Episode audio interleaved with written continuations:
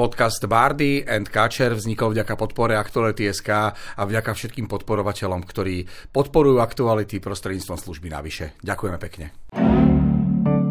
Nový podcast Bardy a Káčer. Rozhovory o politike, ale nielen o nej. Príjemný dobrý deň, vážení priatelia. Vítame vás pri ďalšom počúvaní podcastovej série Bardy and Káčer. Moje meno je Peter Bardy. A ja som Rastislav Káčer. Dobrý deň, prajem. Za ten čas, čo sme sa počuli naposledy, sa stalo naozaj neúrekom veci a na všetky teda asi nestihneme úplne reagovať, ale na tie najdôležitejšie by sme asi mali. Pripomenuli sme si smutné 2. výročie vojny a pripomenuli sme si ho, teraz poviem ako štát, takými rozporúplnými vyjadreniami. Na jednej strane prezidentka a taká tá demokratická časť toho politického spektra hovorila o tom, že aké je dôležité Ukrajine pomáhať, ako je dôležité, že sa Ukrajina bráni aj z toho nášho pohľadu, aj z toho pohľadu spojencov a že jednoducho je nevyhnutné aj pre nás, ako pre Slovenskú republiku, aby sa Ukrajina ubránila, aby tú vojnu vyhrala, nech pod tým pojmom víťazstvo, ako keby, že vidíme, že akýkoľvek status quo, ktorý Kyjev bude akceptovať. No a potom tu boli tí ľudia ako Robert Fico, ktorí jednoducho spochybňujú tú vojnu a zašiel až tak ďaleko, že hovoril o demonizovaní Putina, začal opakovať tú ruskú propagandu o tom, že neonacisti v 2014 na Ukrajine už spustili tú vojnu a že je za to spolu zodpovedné NATO. To je úplná katastrofa. Ja sa niekedy akože zvažujem, a nerobím to teda, že by som sa za Roberta Fica hambil, ale teraz som mal naozaj už ako keby, že na male, aby som ten pocit mal. To je asi hamba, nie je ten pocit na mieste, ale máš pravdu, lebo udialo sa toho od posledného natáčania veľa a není to zase toľko veľa dní. Tu by človek mohol každý deň natáčať podcast, čoho je zrozený a čo sa tu deje. A nahral si mi na takú maličkú spomienku v sobotu, keď bolo toto smutné výročie, ktoré si spomínal, ruského útoku na Ukrajinu, masívneho ruského útoku, vrátane masívneho výsadku a masívnej vojenského pokusu o hlavné mesto, aby sme si to pripomenuli. Tak ako nahadzuje Facebook, vieš, tie spomienky, tak mi nahodilo spomienku spred roka, kedy v New Yorku sa uskutočnilo stretnutie šéfov diplomácií, špeciálne k tomu, aby sme si pripomenuli toto výročie, hlasovalo sa. Dramatická väčšina krajín bola na strane Ukrajiny, 144, myslím, cez 140 krajín značne. Ten počet, ktorý podporuje Rusko, bol miniskulný a boli to všetko také štáty, za ktoré sa človek môže hanbiť za ich politiku. No a hovoril som v Bezpečnostnej rade OSN, oproti mne sedel ako hosť Dmitro Kuleba a musím povedať, že taký flashback ten ročný, pretože boli sme teda údajne tá najhoršia vláda, lebo už horšie to nemohlo pred rokom byť. Taký to bol ten pocit tu pred rokom. To už bola taká tá poverená tá vláda po výslovene nedôvery, že už horšie to nemôže byť.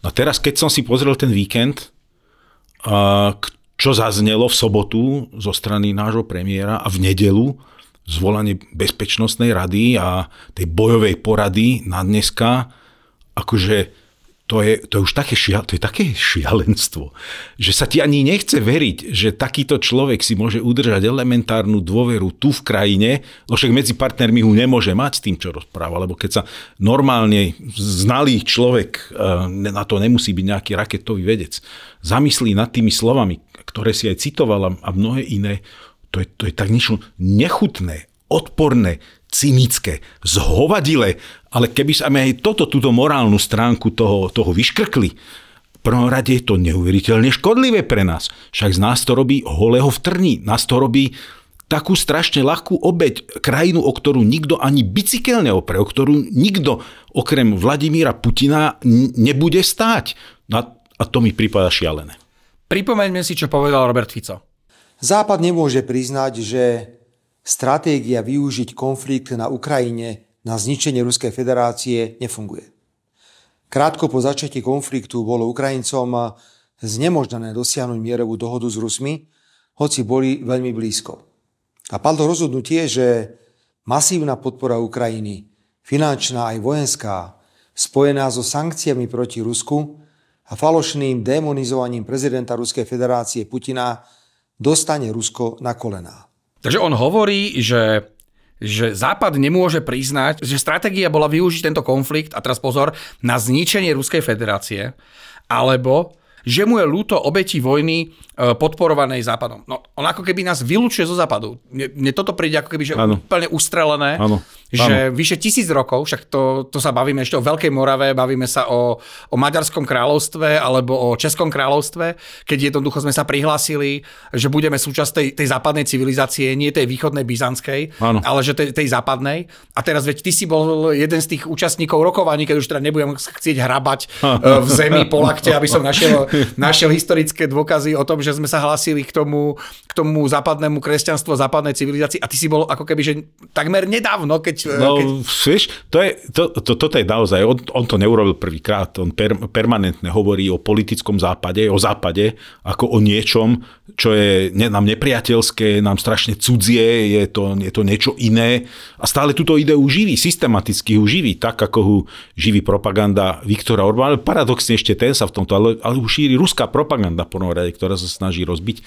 A tak, ako si povedal, my sme od minimálneho svätého Štefana, ale asi už troška skôr, kedy bol staroslovanský jazyk prijatý, staroslovenčina ako liturgický jazyk Rímom. Áno. A potom, to by som povedal, že týmto začalo naša príslušnosť k západnej kultúre, k západnému kresťanstvu, lebo však západná kultúra je postavená prvorade na tej judeokresťanskej kultúre, na západnom kresťanstve. No a potom svätý Štefan to spečatil, pretože si zobral Gizelu Bavorskú, urobil spojenectvo s bavorskými rytiermi. Odtedy kontinuálne sme boli súčasťou západu. Problémovou, kolísavou, tu oslabili nás veľmi vpády Tatárov v 13. storočí, turecká okupácia bola zásadná, ale Slovensko to posilnilo v tomto tejto západnej príslušnosti, nazvime to. A vytrhlo nás z tejto trajektórie, našej prirodzenej historickej trajektórie, nás vytrhlo len 40 rokov komunizmu. Áno. No a tak ale aj asi nás to neprekvapuje, keď kovaný komunista nás presvieča, že na západ nepatríme, tak asi nás to nemôže šokovať. A my to máme aj v preambule, nie? Však tam sa odvolávame na niečo, čo teda ja úplne nemám presne zadefinované, to je tá cyrilometodská tradícia, ale presne ako hovoríš, tá cyrilometodská tradícia je ako keby...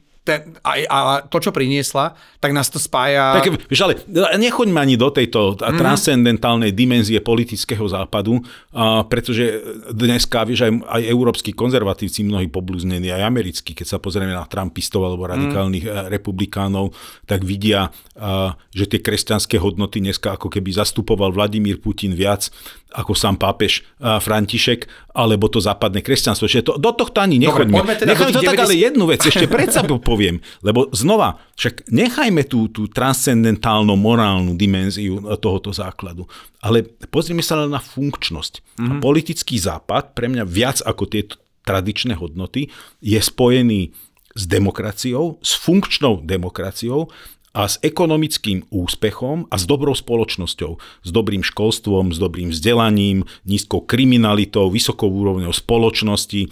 Keď sa pozrieme na index šťastnosti alebo na index vyspelosti krajín, tak tieto krajiny západu tradične obsadzujú, politického západu myslím, tradične obsadzujú tie najvyššie priežky vo všetkých týchto ukazovateľoch spokojnosti.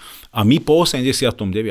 sme vynaložili ako spoločenstvo, ako spoločnosť, a nielen Slovensko, Česi, celá stredná Európa postkomunistická, sme vynaložili obrovskú energiu na to, aby sme sa vrátili späť tejto prirodzenej trajektórii a aby sme sa inšpirovali úspešnými príbehmi týchto krajín, a tu zrazu nás nejaký bolševický nok obchatý v Putinovom zadku presvieča, že ten západ je niečo, čo je nám nepriateľské, zlé, a my proti tomu ideme bojovať, lebo tu máme to dobré putinovské a ten Putin, ktorého my zbytočne chudáčika demonizujeme, lebo on tam čaká, čo také zlé robí, na najvyššie vraždí ľudí a ničí jednu susednú krajinu, ktorú chce okupovať. Tak akože však na čo ho demonizujeme? Hej, chápem.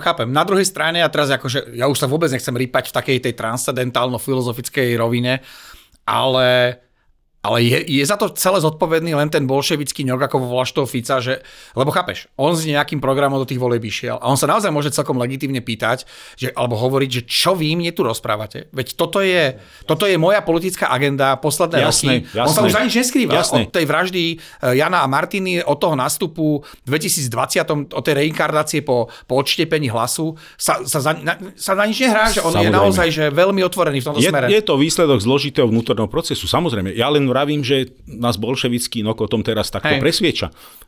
Toto je dôsledok erózie, ktorá je veľmi, veľmi široká, má mnoho faktorov. Možno na to by sme mohli urobiť jeden špeciálny podcast s hosťom, pretože tá erózia od ruskej spravodajskej propagandy, od maďarskej spravodajskej propagandy, cez ich kolaborantov, ktorí ho tu replikujú, cez rôzne tzv. Občiansky žurnalizmus, pravda, a tak ďalej, cez rôzne nezmysly, ale aj cez iných hlúpych politikov, ktorí si neuvedomujú, že čo ich konanie, akým spôsobom môže posúdiť. Že toto klasická definícia toho leninovského, hoci nebol to Lenin, kto to použil prvýkrát, toho užitočného idiota v politike. A tu jednoznačne napríklad patril bývalý premiér Igor Matovič s jeho Sputnikom a s jeho operáciou s Gimeším, čo absolútne slúžilo rozkladaniu dôvery k príslušnosti k nejakému hodnotovému svetu a tak ďalej. Čiže povedal si to veľmi správne, to, kde dneska sme, to, že v konečnom dôsledku, keď sa pozrieme na prieskumy aj teraz publikované v týchto dňoch, tak 2/3 slovenskej voličskej populácie v konečnom dôsledku spokojné s tým, čo robí Robert Fico a v čom mu ochotne asistujú dve ďalšie strany. Jedna samozrejme natívne je taká možno ešte horšia. Čo ma v tomto trošku zaráža, je tá asistencia strany Hlas, ktorá chcela byť alternatívou skutočnou sociálno-demokratickou, modernou. Neviem si celkom dobre predstaviť, ako sa s týmto spáva. To si neviem. Ja som im dokonca, nechcem povedať, že veril, ale všetky tie informácie, ktoré som o tom mal, nasvedčovali tomu, že ten Hlas to myslí vážne s tou modernou sociálnou demokraciou a podľa mňa narazili do istej miery na počet voličov a na tú voličskú ako keby afinitu k politickým stranám, alebo takú nejakú to spájanie sa s politickými stranami, pretože pod pojmom moderná sociálna demokracia si napríklad nielen ja predstavujeme tú európsku sociálnu demokraciu, ktorá sa hlási k menšinám, vrátane sexuálnych menšín a podobne. A to už si ja neviem predstaviť úplne, že by s týmto mohla nejaká strana, ktorá vznikla zo Smeru, a ktorá si zo sebou odnesla časť voličov, takých tých rurálnych voličov, ktorí proste fungujú na silnom leadershipe, na tom vodcovskom type predsedu strany. Veď ten Pellegrini tiež, ako keby, síce to nie je ten vodca typu Robert Fico, on skôr tých voličov oslovoval aj tou miernosťou, jamkami v lícach, úsmevom, takým zmierlivým tónom. Ja si pamätám, že keď som písal knihu o Ficovi a padla reč na Pellegriniho, tak všetci zainteresovaní mi hovorili, že ho vždy považovali za krízového manažera. Že keď bol treba nejaký problém vyriešiť, tak tam dali Petra Pellegriniho a on vždy vedel ako keby, že pospájať tých ľudí a nejak to vždy vyriešiť, aby dobre bolo, že nikdy to nebol taký ten, čo buchne po stole a takto to bude, na to tam mali toho Fica. A ten Peter Pellegrini bol taký ten networker, ktorého potrebuješ mať aj v úrade, aj vo firme na to, aby vedeli komunikovať medzi sebou jednotlivé levely riadenia. Ale... No, mne to, vieš, skôr vždy pripadalo tak, že je to človek, ktorý keď si tí veľkí psi idú vzájomne vyškrabať oči a uhryznúť chvosty, tak ho tam radšej dajú toho Peťka, ktorého posielali uvariť kávu, aby si tie oči nepovypichávali a aby si ich nevyškriabali. Ale však možno je to len uhol pohľadu, možno to je práve ten management a možno sa to dá tak vidieť. Ja si myslím, že si povedal to isté, čo ja, len tým, že si krátko po operácii očí, tak chcel si použiť nejakú iný uhol pohľadu. Inak mimochodom, teraz to použijem, že pár ľudí nám aj napísalo, že by sme mali dať tvoju novú fotku, ako vyzeráš bez okuliárov, tak teraz to už ľudia, ktorí to budú chcieť vidieť naozaj na našich sociálnych sieťach, môžu vidieť a naozaj sme radi, že ja som tiež rád, že už sa na svet môžeš pozerať teraz.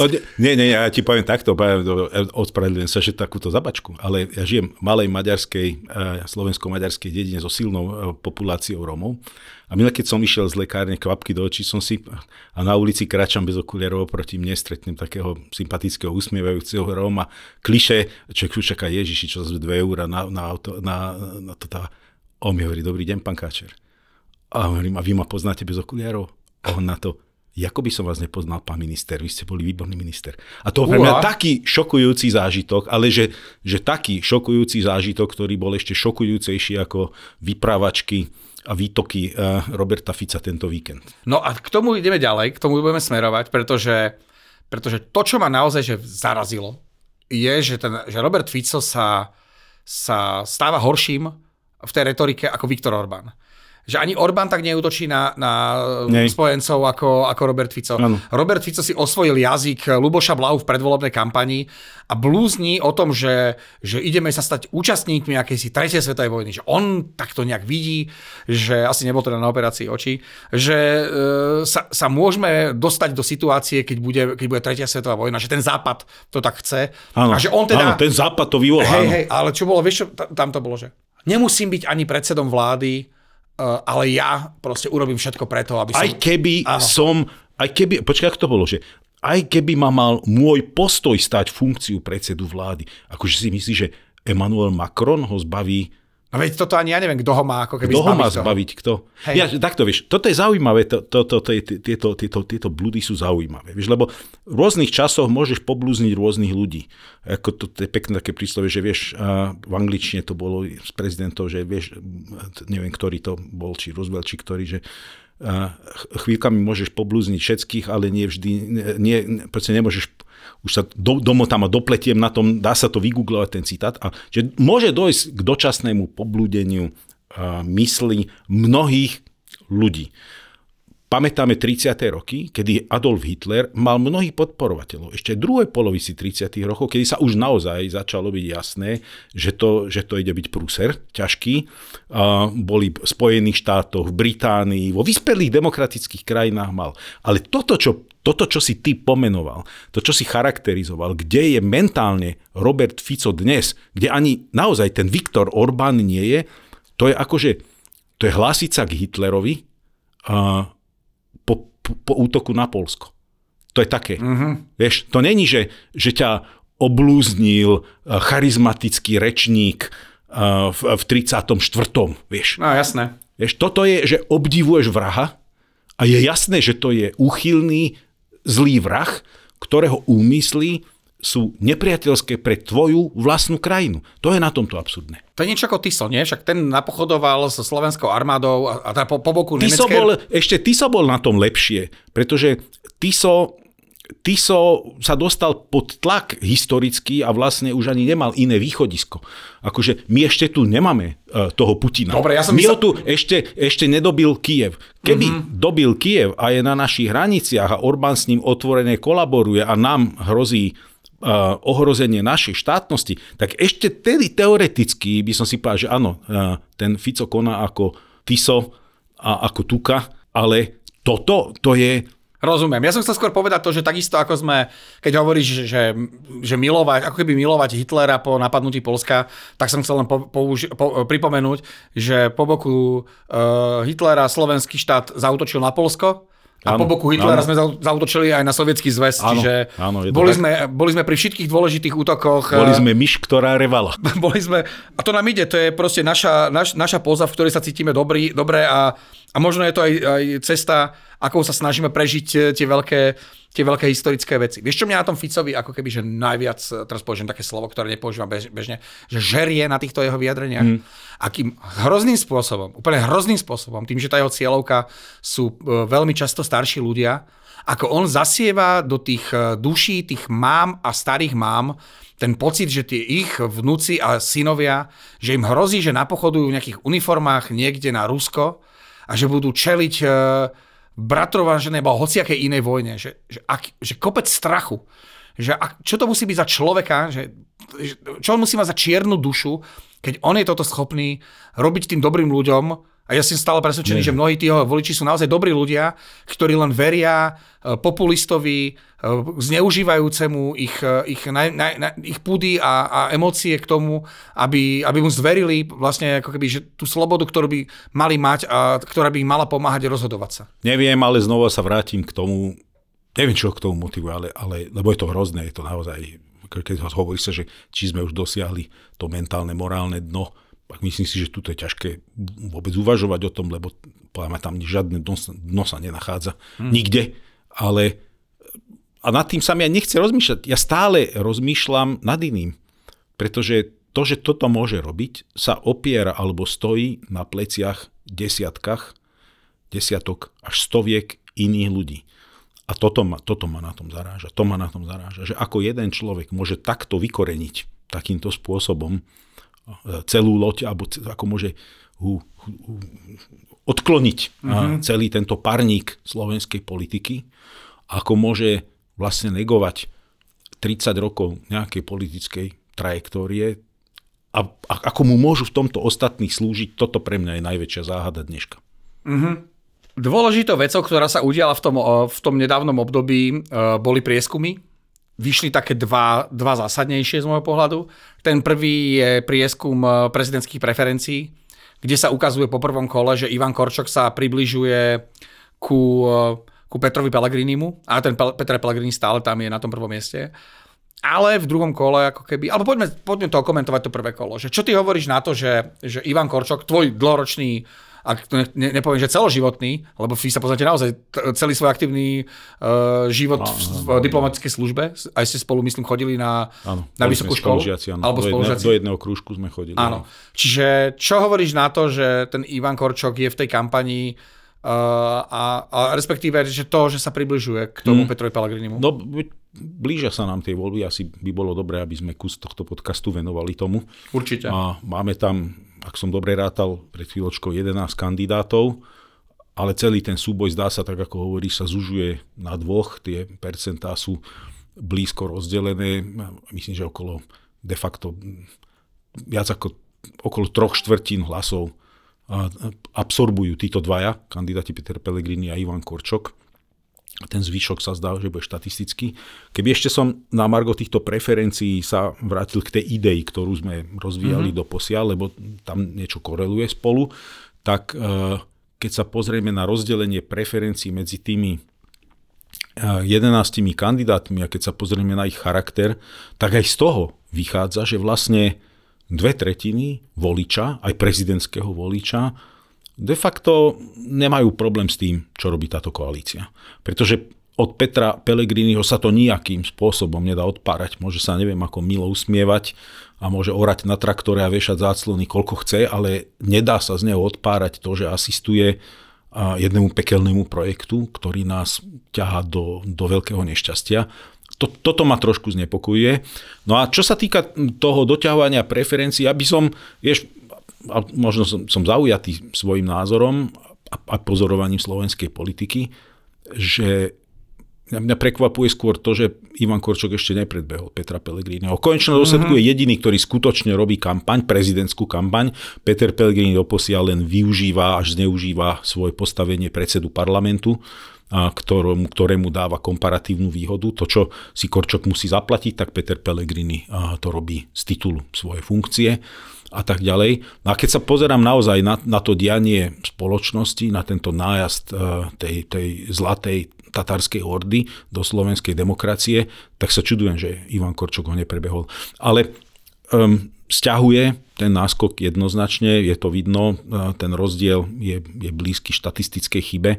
Takže evidentne budeme v prvom kole volieb vidieť, dneska sa to dá takmer s istotou povedať, že dva kandidáti budú tí, ktorí postúpia do druhého kola, budú práve Peter Pellegrini a Ivan Korčok. Keď hovoríš o tej kampani, nekampani Petra Pellegriniho, tak ja si to trošku, a teraz pozor, spomeniem si na vládu, v ktorej si sedel, a je to presne tá vláda v demisii. A vtedy, keď sa riešilo, že do akej miery máte ešte dlho vládnuť a kedy dovládnuť, tak sa často hovorilo, že budete si robiť kampaň, že to je vlastne nefér, lebo že ak máte dovládnuť do termínu nie riadnych, ale predčasných volieb, takže si budete robiť kampaň. A teraz, že fakt, že o čom je tá kampaň Petra Pellegriniho, že tá dohoda Fica s Pellegrinim povolebná po predčasných voľbách v septembri 2023, z ktorej vzišlo aj to, že Peter Pellegrini bude kandidátom na prezidenta, tak a teraz si bude možno trošku ako keby pomáhať aj fabuláciou, ale budem sa opierať o fakty.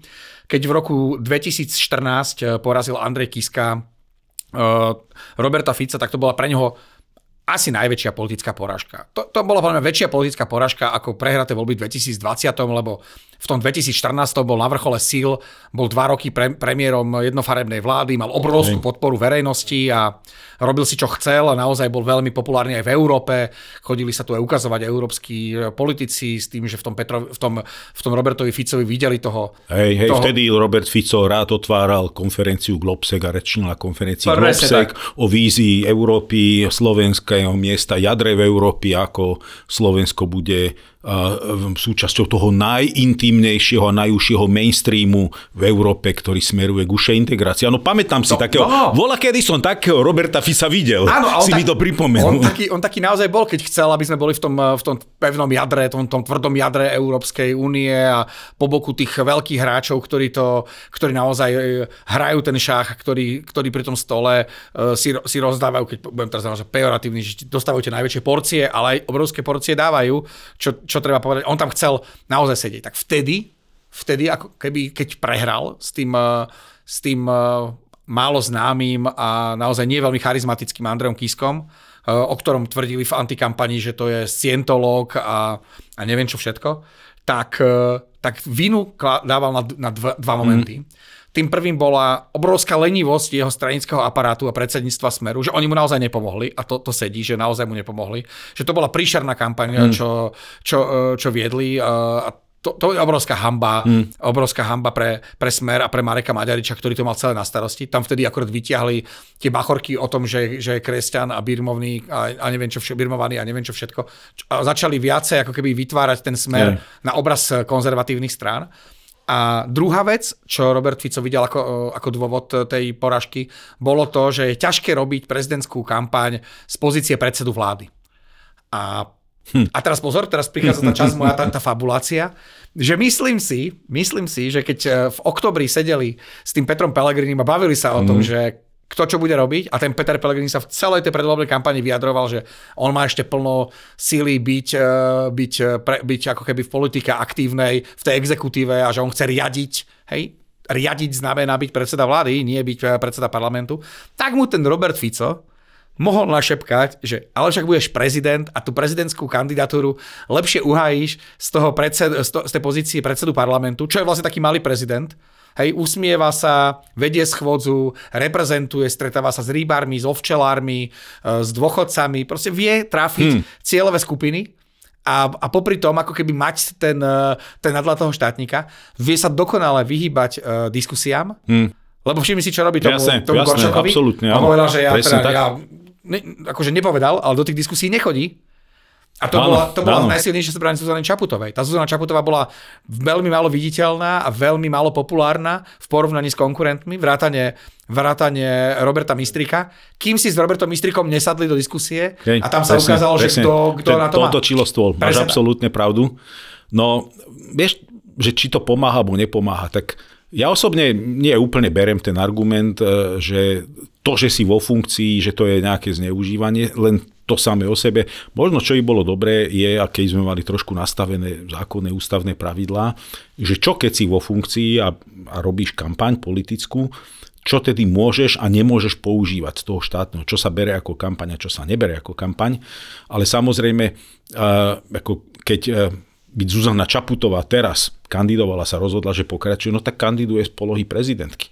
A využíva, lebo je prezidentkou aj v kampani jednoducho, nemôže sa vzdať toho, že je to nezmysel. Že budem neviditeľná, alebo kandidujem. A veľmi správne si povedal, že Robertovi Ficovi to nepomohlo v jeho kampani. Edovi Hegerovi to ako pomohlo? By som povedal skôr, že sa to otočilo proti nemu z milión iných dôvodov. A mimochodom, ja som bol jeden, ktorý mi hovoril, že sa to otočí proti nemu a že treba z tej vlády ísť preč. Treba ísť z tej vlády preč na začiatku. Lebo sa to otočí proti nemu. Aj to tak bolo. Čiže to nutne nie je nevýhoda. U Petra Pellegriniho ide skôr naozaj o to, že či tá poloha, či tá technická podpora, ktorú dostávaš, je úplne korektná. Nie tá funkcia samotná ako taká. To som skôr tým myslel. No a uvidíme, ako sa to prejaví v tejto kampani, čo si ja myslím, že sa otočilo, keď si ty charakterizoval tú Ficovú kampaň, ktorú prehral, tedy tú prezidentskú. Podľa mňa jednoducho to presolili. Podľa mňa tá úroveň negativity a tá úroveň toho, tých hlúpostí a tej agresivity, ktorú do toho naliali, tak prekročila tolerovateľnú dávku. A obávam sa, že toto isté nepomohlo Marošovi Šefčovičovi proti Zuzane Čaputovej. Lebo to bolo tak neautentické, aby komisár Európskej komisie, človek, ktorý ako diplomat sa celý život zasadzoval za európsku integráciu a jemu tam vkladali potom antieurópsky, antibruselský, ktorý teraz si tak Robert Fico oblúbil.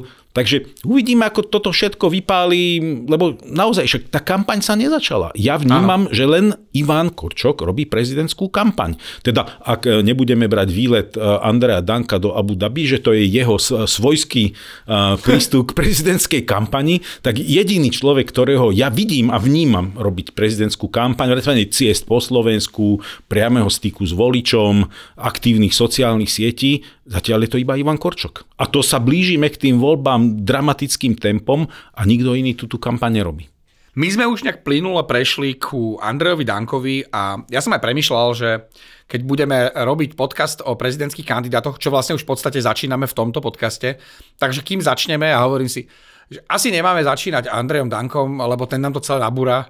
Tak keď pozrieš preferencia a začneme od konca, tak Andrej Danko, myslím si, mimoriadne úspešne súťaží o najnižšie preferencie, lebo v tých viacerých prieskumoch, ktoré boli, tak buď bol posledný, alebo bol okolo chvosta, posledný, predposledný. Teraz mu krivdíš, ja si pozerám ten posledný prieskum, ten ostatný, to je ten februárový Fokus a tu je krásne 3,2%. O, je možné. Predbehol Kristiána Forróa, Mariána Kotlebu, Patrika Dubovského. Z 1,1% to je strojnásobenie, to je bomba. Strojnásobil. Je to určite takto, na tieto čísla je podľa mňa skokanom tohto prieskumu. Že? Mladá Milenka urobí ešte percento.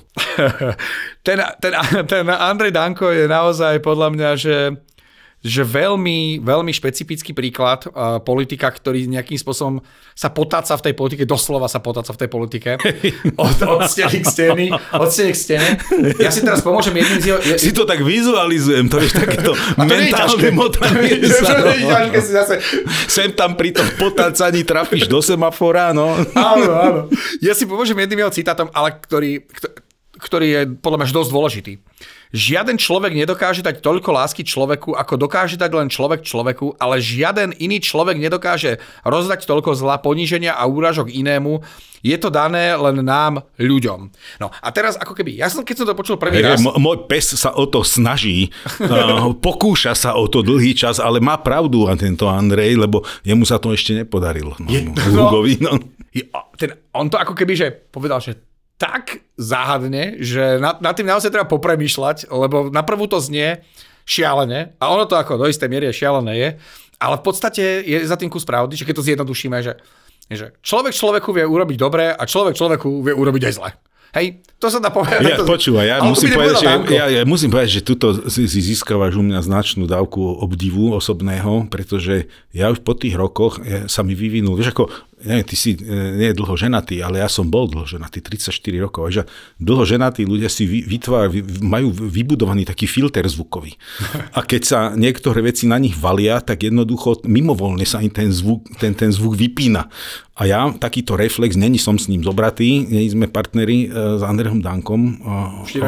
Hoci prejavil historicky mnoho lásky ku mne, tak proste ten filter funguje. Absolútne toto, ja to nie som schopný počúvať. Ja automaticky sa to vypne a nedokážem to počúvať. To je obdiv. Ja mám toto pri nedeľnejších diskusných reláciách. Uplynulú nedeľu som sa len tak ako keby, že celkom svojvoľne pohyboval po obyvačko kuchyni. A tam v podvedomí niečo bolo. Vedel som, že tam máme pustenú jednotku, ale nevedel som vôbec, čo tam znie. A zrazu som počul iba z toho ticha zrazu som započul hlas Tibora Gašpara, ktorý povedal, že obdobie prezidentské obdobie je pontifikát. A mňa normálne, že mňa seklo. Pretočil som si to, tá možnosť tam bola. Hovorím si, toto nemal povedať. A on to naozaj povedal. Takže viem, o čom hovorí, že ten mozog dokáže vypínať proste... Možno, že to tak bude. Možno, že Peter Pellegrini bude bielý dym z komína v Vatikáne. Ja neviem, čo je. Habemus papam. Sa tam zjaví nejaký kamerlengo a povie, že habemus papam. A... No akože ideme do takého ľahšieho tónu, ale zviedol nás tam ten Andrej, nás zviedol na túto cestu, pretože bez nadsádzky, bez trošku sarkazmu a bez trošku humoru sa tento významný prezidentský kandidát asi nedá vnímať, bohužiaľ, čo teda je aj smutnou vizitkou, že aké všelijaké ambície rôzni ľudia majú pri tom, keď sa rozhodnú kandidovať na ústavnú pozíciu, pretože keď si povedal, že Peter Pellegrini ako predseda parlamentu, že to je podobná pozícia, ja si myslím, že u nás sa absolútne preceňuje pozícia predsedu parlamentu, pretože predseda parlamentu je jeden zo 155. Je v parlamente primus inter pares. Aj preto sa to volá, že predseda. Ano. Lebo predsedá, on neriadi, on nie je šéfom, je jeden zo 150 a ktorého si vybrali ostatní 150, aby bol moderátorom diskusie medzi poslancami.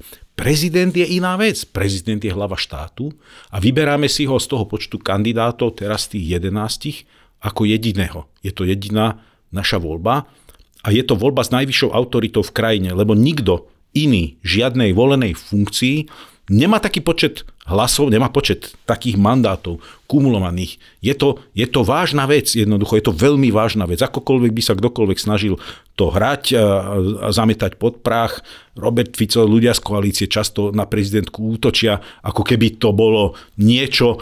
A Andrej Danko špeciálne o tom hovorí, my máme aký mandát a taký je môj mandát.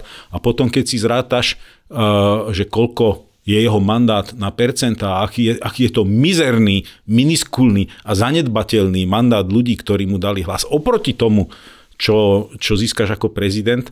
No ale u tohoto konkrétneho kandidáta je vtipné to, a čo ma zároveň aj neprekvapuje, že jeho volebné preferencie sú nižšie, ako boli preferencie strany, ktoré dostal vo voľbách. Áno. A vôbec by som sa nečudoval, ak teda neodstúpi pred voľbami, teda som zvedavý, čo si o tom ty myslíš, ale ak neodstúpi, pretože si myslím, že ak neodstúpi, tak je to dosť odvážne, pretože sa ukáže, že ešte aj ten mizerný mandát, ktorým on sa oháňa, ktorý je naozaj veľmi priehľadná tenulinka, lahučka, tunika, tak ani ten není taký, že možno ten výsledok reálny volebný by bol niekde okolo 2% a menej ako 2%. A zahanbia ho taký, ako Kristián Forró. Kto je Kristián Forró? To bol človek, ktorý sa počas vlády, ktoré si bol aj ty, neobjavoval v podstate ani v prieskumoch, lebo ho nepoznali respondenti. No. On bol vždy najmenej dôveryhodný. Ja som vždy čakal, že kedy bude Igor Matovič najmenej dôveryhodný, a nie kvôli tomu, že by som si to ja myslel, ale že jednoducho, že či dosiahne ten level najmenej dôveryhodného politika ever v tej chvíli.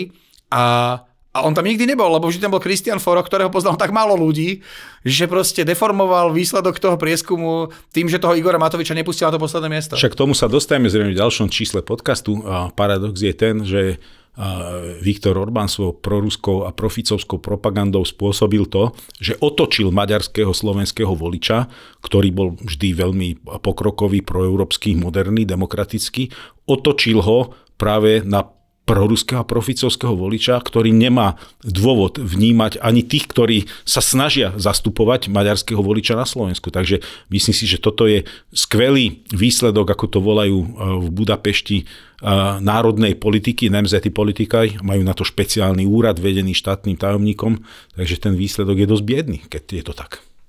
Keď si spomenul toho Andreja Danka, že čo s tým jeho percentuálnym výsledkom, tam asi Treba povedať, že asi ani Andrej Danko nemôže byť taký veľký politický kaskadér a samovrah, že sa rozhodne ísť až do konca.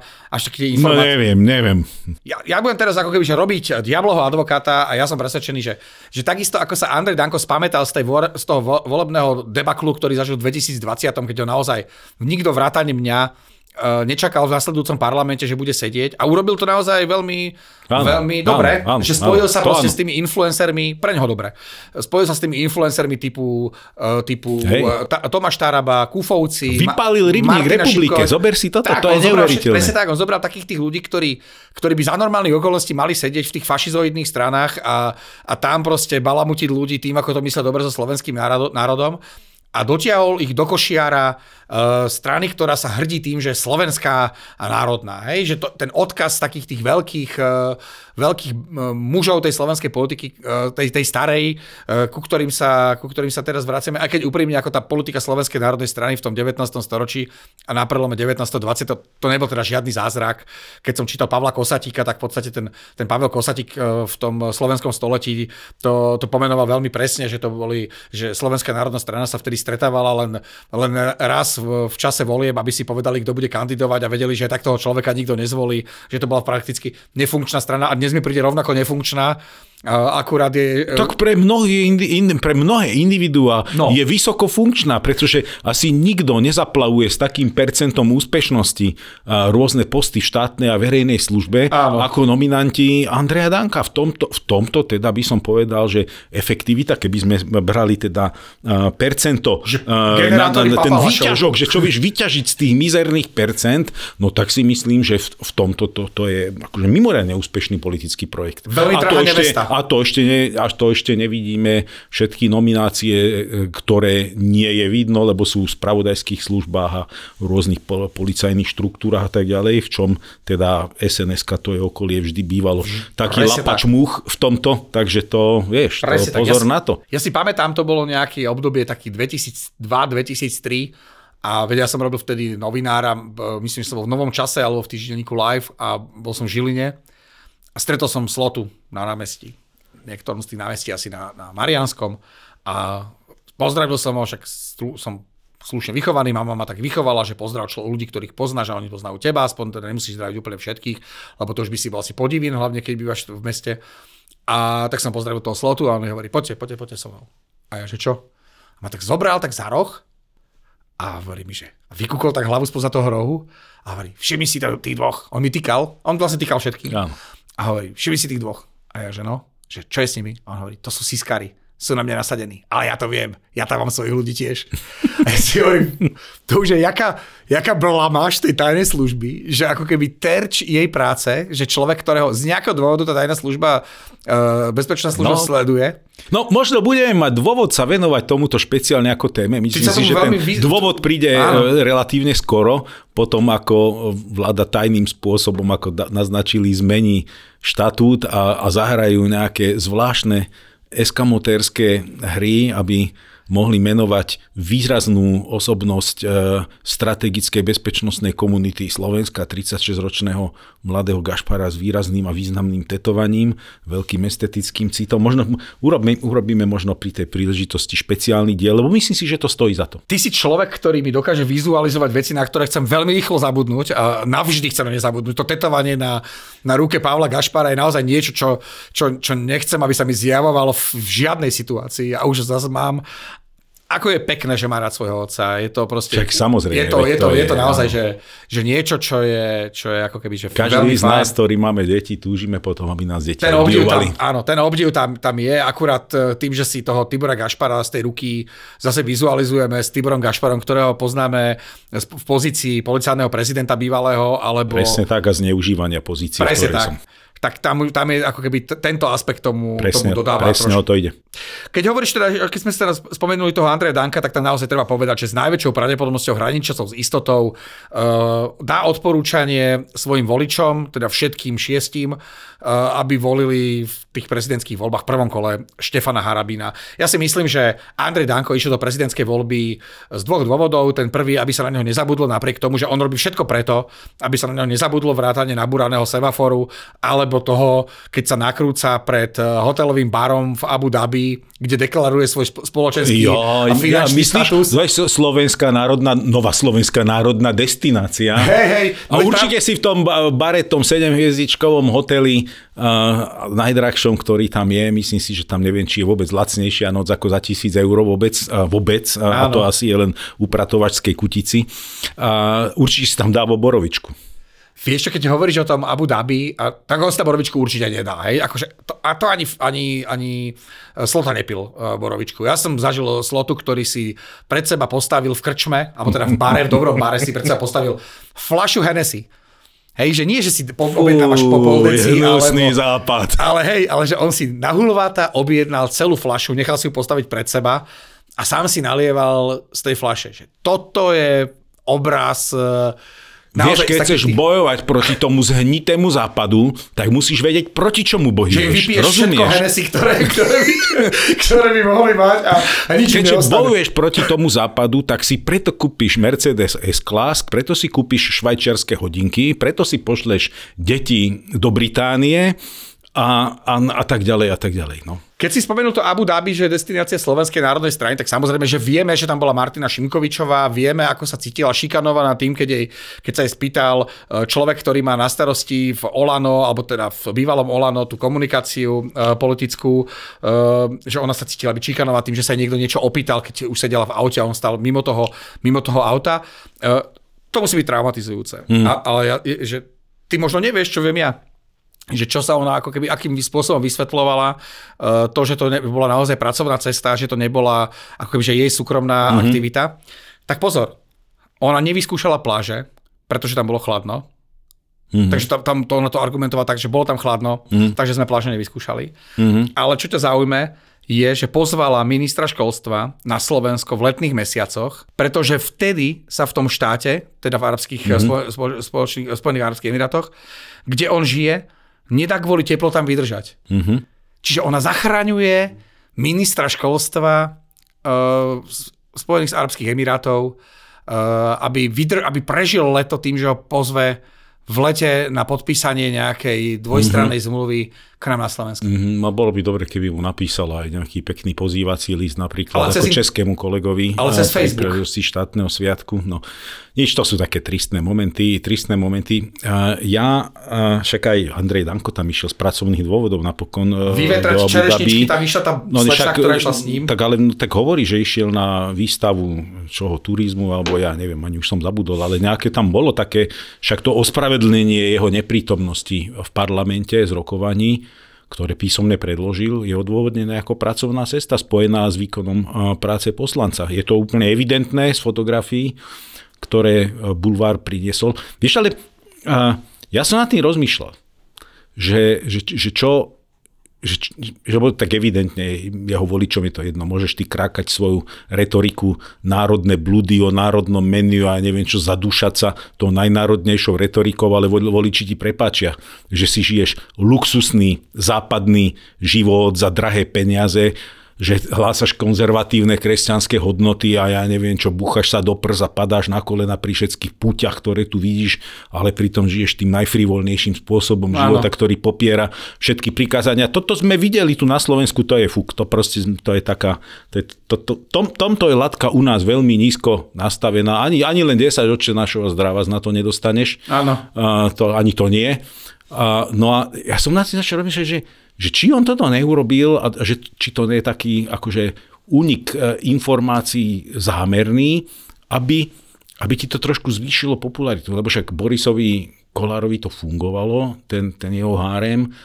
A že či sa nesnaží naozaj nás zaujať permanentne, spamovať svojou pozornosťou, a svojím mačizmom, lebo však vieš, čo to je, tak čo to robí, aké scénky som vyvalil semafor, no je tam toho, tak vyberem zmačku 2000, však nech to opravia, čo akože, čo z toho robíte drámu. Berlusconi z Revúcej. No také niečo, akože, a tu však si nemôžem dopriať nejakú misku, akože vy, že braci na to nemáte, ale ja na to mám, ja si to môžem dovoliť, vieš, akože je to ako trošku prípada ako taký, možno aj trošku taký mačovský spôsob uputávania pozornosti, alebo sa mýlim, možno to už prekombinovávame. Nie, keď si mi ty povedal, že potom ťažko zrozumiteľnom citáte, že máš môj obdiv, že mám tvoj obdiv za to, že som sa nad tým nejak zamyslel, tak ty máš na revanš môj obdiv, že za správaním Andreja Danka hľadaš akúkoľvek stratégiu a niečo premyslené, lebo podľa mňa je to moja vina. Lebo on je naozaj, keď ja mám rád zimné športy a mám rád aj sankovanie a boby.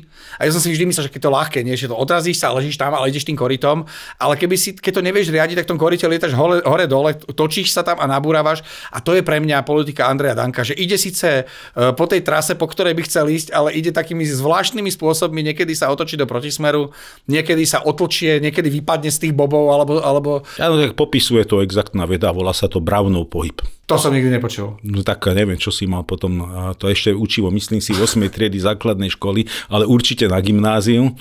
Skúma sa to tak, že keď sa dajú, myslím, že pelové zrnko do kvapky vody a skúma sa vzorec toho pohybu a ten pohyb je absolútne náhodný a volá sa to Brownov Brownov pohyb. Je to prírodný zákon.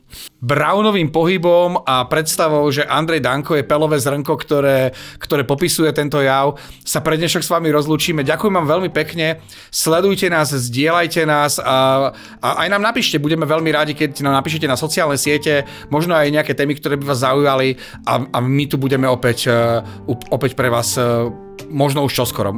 Lúči sa s vami Peter Bardy a Rastislav Káčer. Pekný deň prajem.